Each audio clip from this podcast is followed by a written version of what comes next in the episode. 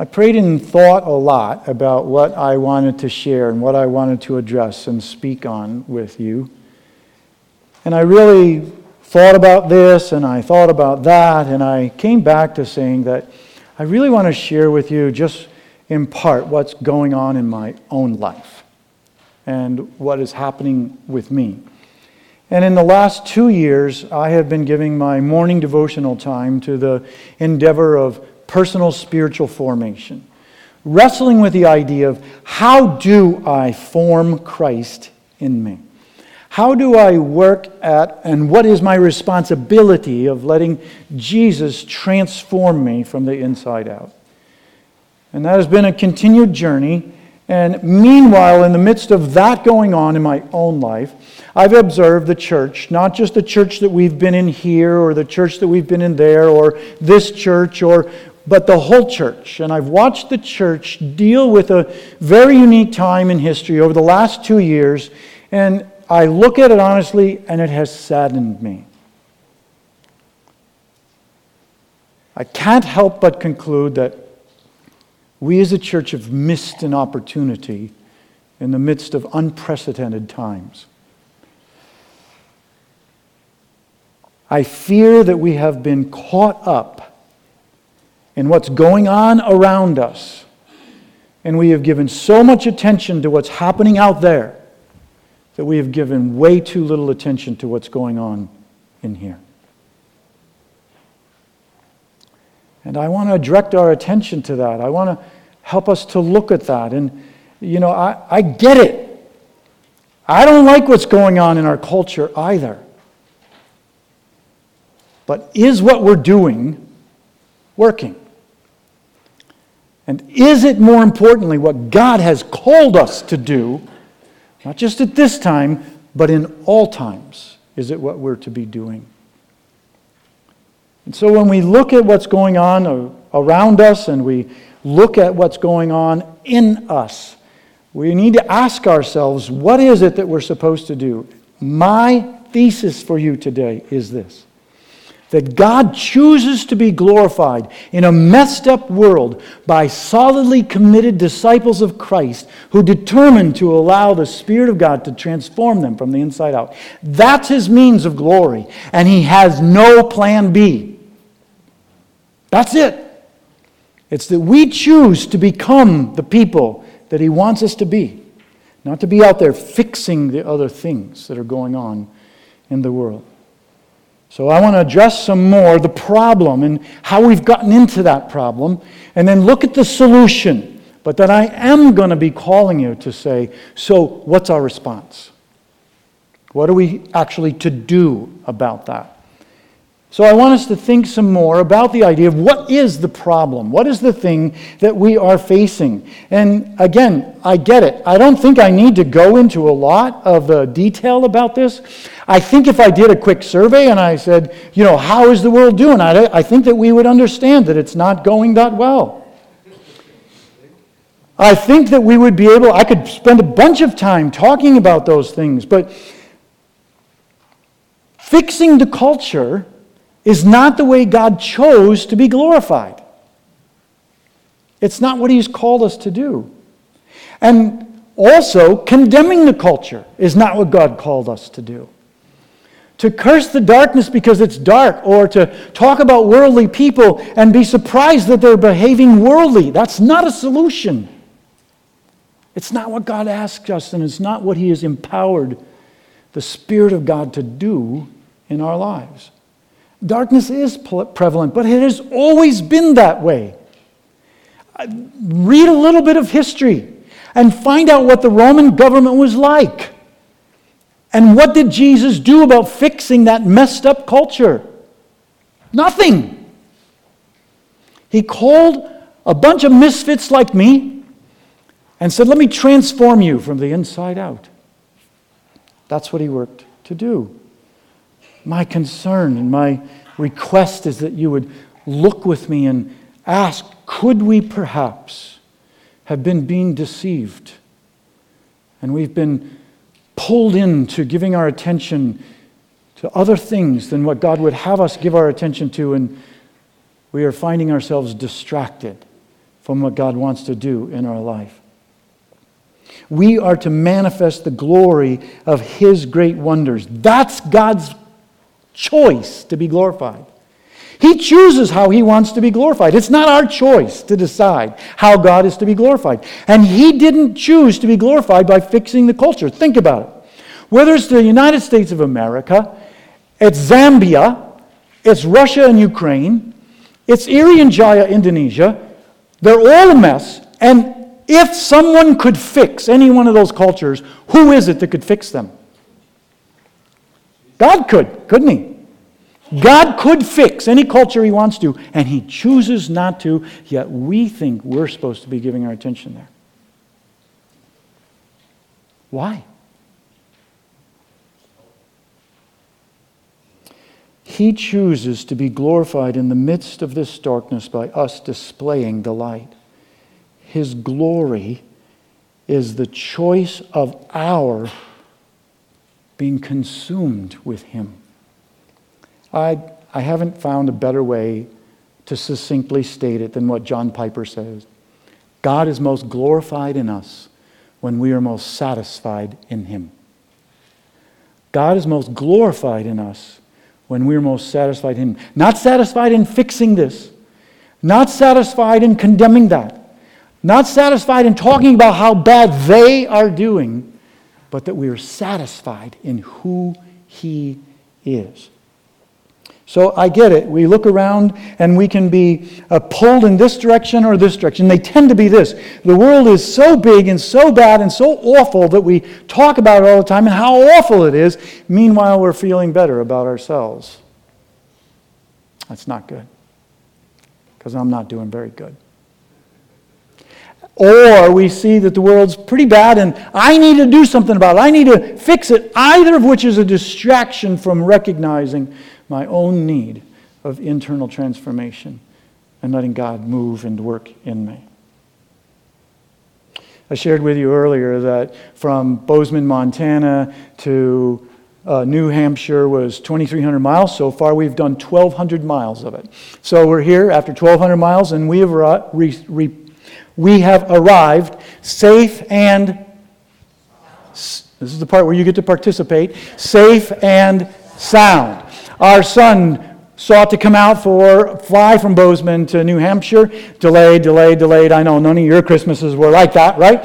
And he finally got there and he arrived safe and sound. Where does that expression come from? It's a nautical expression.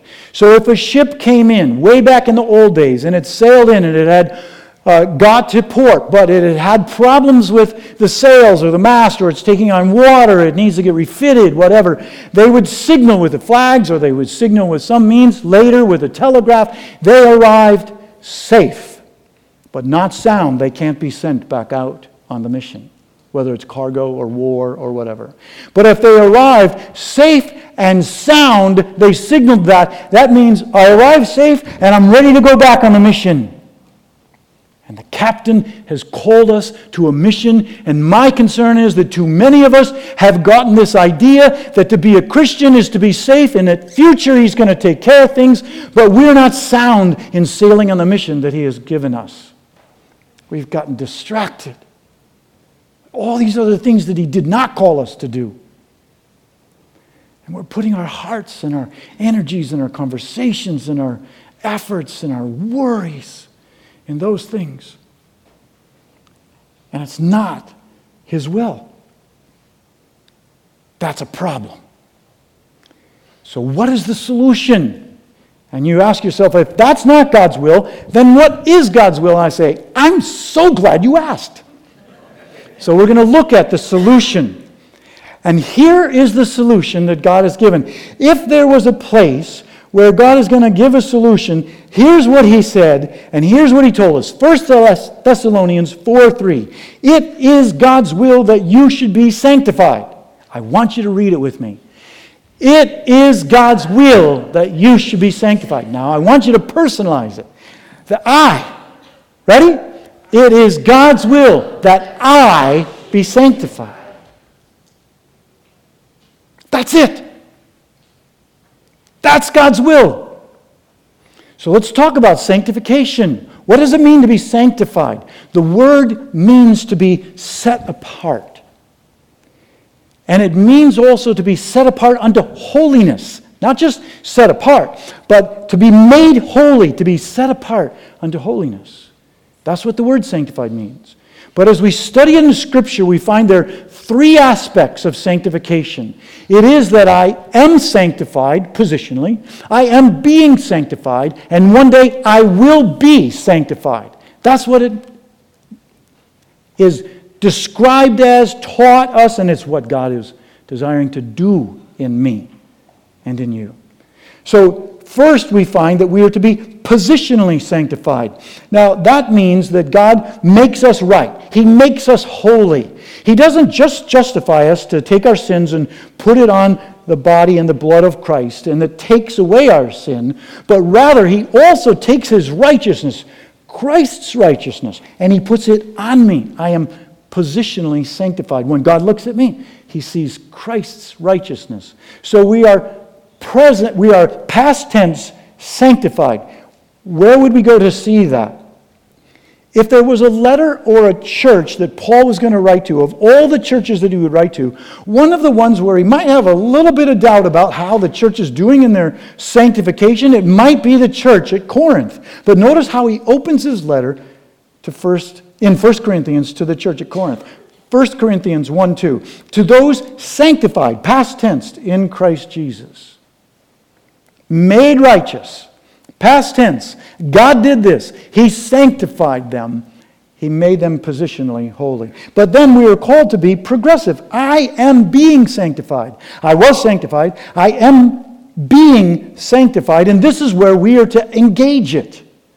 It's not that we just are passive only. We receive it and we move and work in it with all that we are. Romans 12, 1 and 2. If you got the e news, it said, I'd encourage you to read that. I'd encourage you to work at memorizing it. Therefore, I urge you, brothers and sisters, in view of God's mercy, in view of the fact that you have already been sanctified, in view of that, then offer your bodies as living sacrifices. Hold on. What?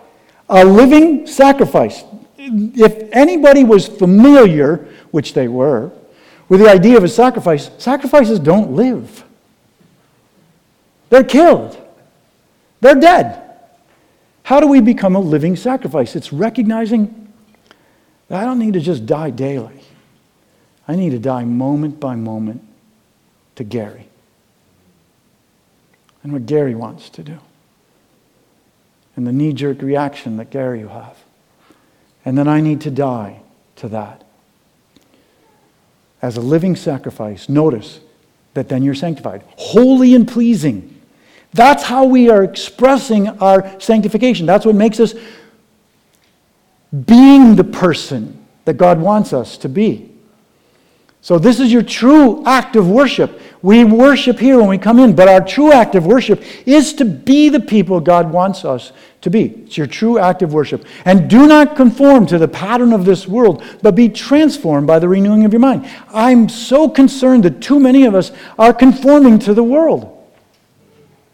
They're arguing and yelling, so we are. How's it working for us? God's solution to the darkness is for us to be light, not to do what everybody else is doing.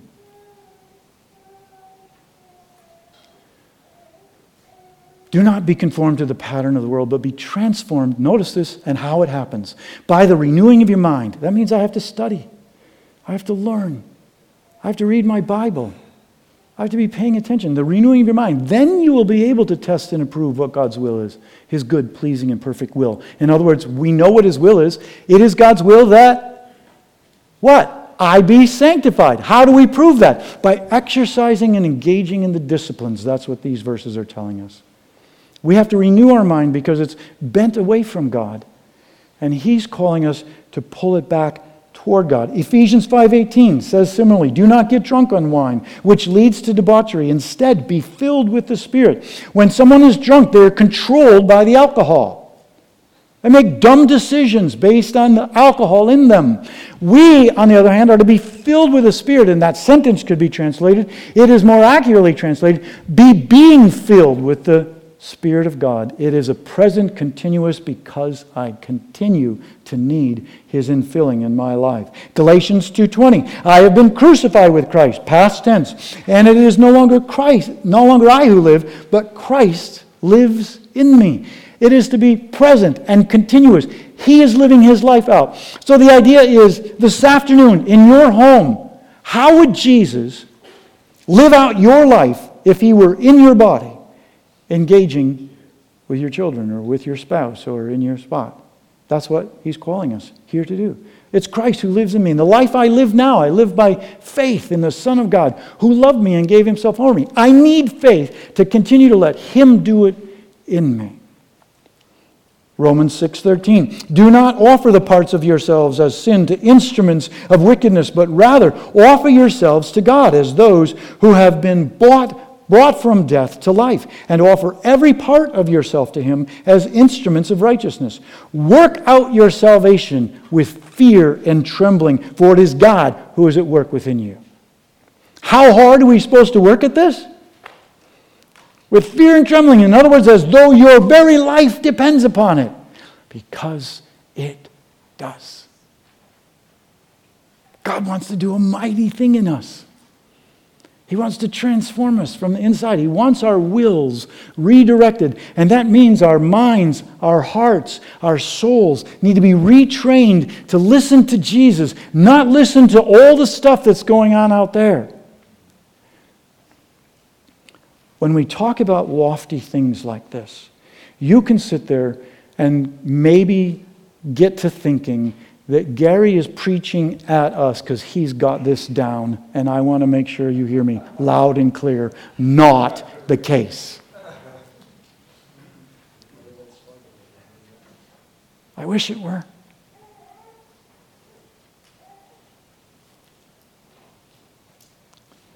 The thing that I've learned in two years, after 40 some years of walking with Jesus, and two years of intentional study about how do we get formed in Christ, here's what I've mostly learned. I have so far to go.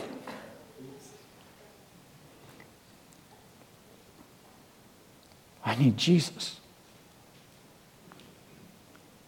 Our body, our mind, our soul must be redirected in a Godward orientation. Spiritual formation, here's one of the, a quote from one of the books that I've given myself to over these two years. It's Dallas Willard's Renovation of the Heart. Spiritual formation in Christ likeness is to be the exclusive primary goal of the local congregation. The italics there are his, the emphasis are his. It's the exclusive primary goal of this church, of my life. This is the endeavor that God has entrusted to our care. And it's what we're to be giving ourselves to. All right, I know I've done this before, so some of you it's familiar, but it bears repeating. Little uh, lesson in atmospheric pressure. So we live at about one atmosphere of pressure because we're only at about 800 feet above sea level right here. It goes down a little bit as you go up, but let's say we're at one atmosphere of pressure. So right now I've opened up the balloon and it has all the air that is around us in there. Is the balloon full? Well, relatively, it's full, right? It has about one atmosphere of pressure in it. Is the balloon full? Now, I don't know the tension of the balloon and stuff, but let's say it's about 1.2 atmospheres of pressure now. Is the balloon full?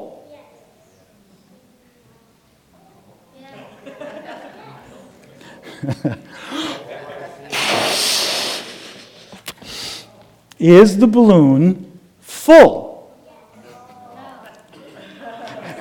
The daredevils are saying, no! The ones who realize really that Gary is blowing this up right next to his microphone. Yes! Is the balloon full?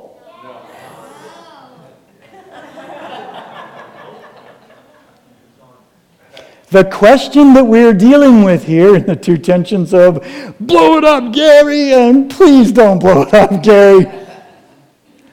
How full can the balloon get? And the full question to us is how full of the Spirit of God can I get? More.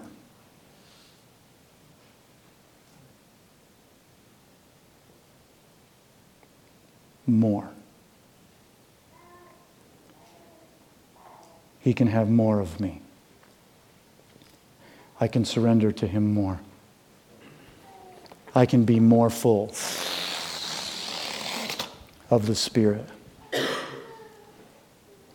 Is that what we're giving our attention to? Or are we giving our attention to the news and that's what we're talking about all the time? Are we giving our attention to how horrible the culture is and we're not giving attention? Are we spending more time reading our Bible than we are listening to the news? And then are we surprised that our soul is not where it could be and we're not full of the Spirit of God? That when life hits us, we don't respond like Jesus because we haven't trained our will to be Jesus, to be like Jesus, to have Jesus really living out of us. It's a problem, and sanctification is the solution. Are we being filled of the Spirit? And so I come then with the third point to you, and that is this What's our response? What's your response? Right now, some of you sitting here, you have said, as I've said, this is what we're supposed to do, and we're not supposed to do that. Some of you have one time, five times, 50 times said, yeah, Gary, but. I am so asking you right now to take a huge step back from that. And if you've said that even once, to say, Lord, what am I doing? Have I been deceived into giving my life to things that are not what you called me to do? How is what we're doing working? If we're going to sit around and talk about how black the culture is, what is God's solution? It's a light of a church, not a church that is talking about all the problems that are out there. He wants to shine His light in us. And I'm asking you to examine that. Let's each of us look and say, could we have been hoodwinked by the devil, by our own flesh, by the world around us, into getting completely distracted so He's winning? God's solution for that is to repent. And that means that if I'm going this way and I'm realizing I've been allowing that to creep into my life or even overtake my life, I stop, I turn, and I intentionally go the other way and say, Jesus, fill me afresh. And I begin really rekindling this idea that I'm going to put on Jesus.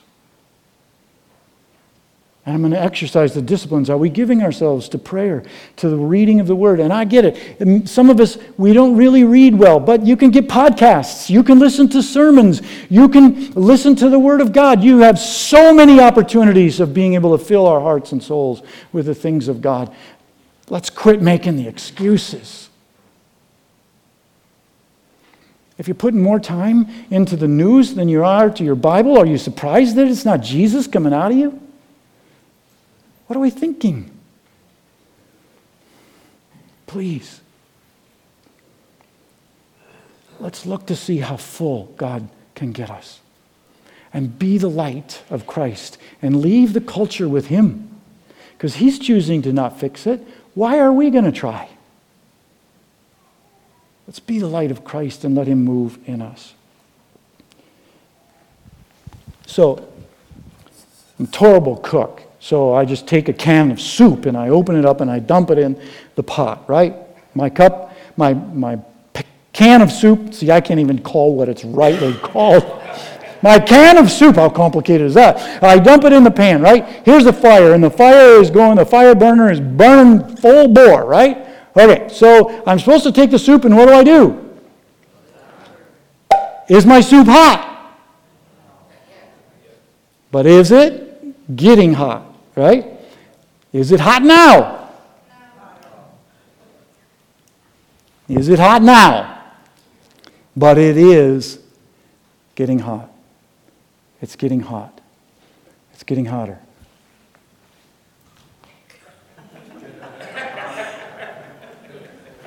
Did you see that news item? The world is acting worldly.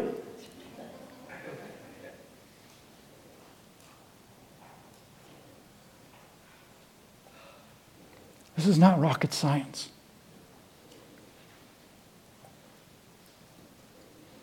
What have we been doing?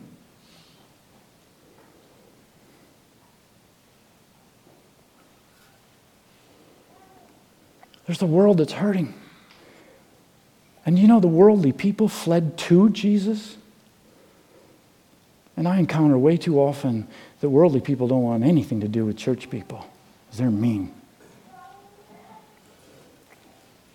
That's a problem.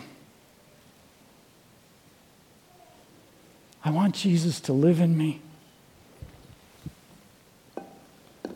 So worldly people decide, I want that.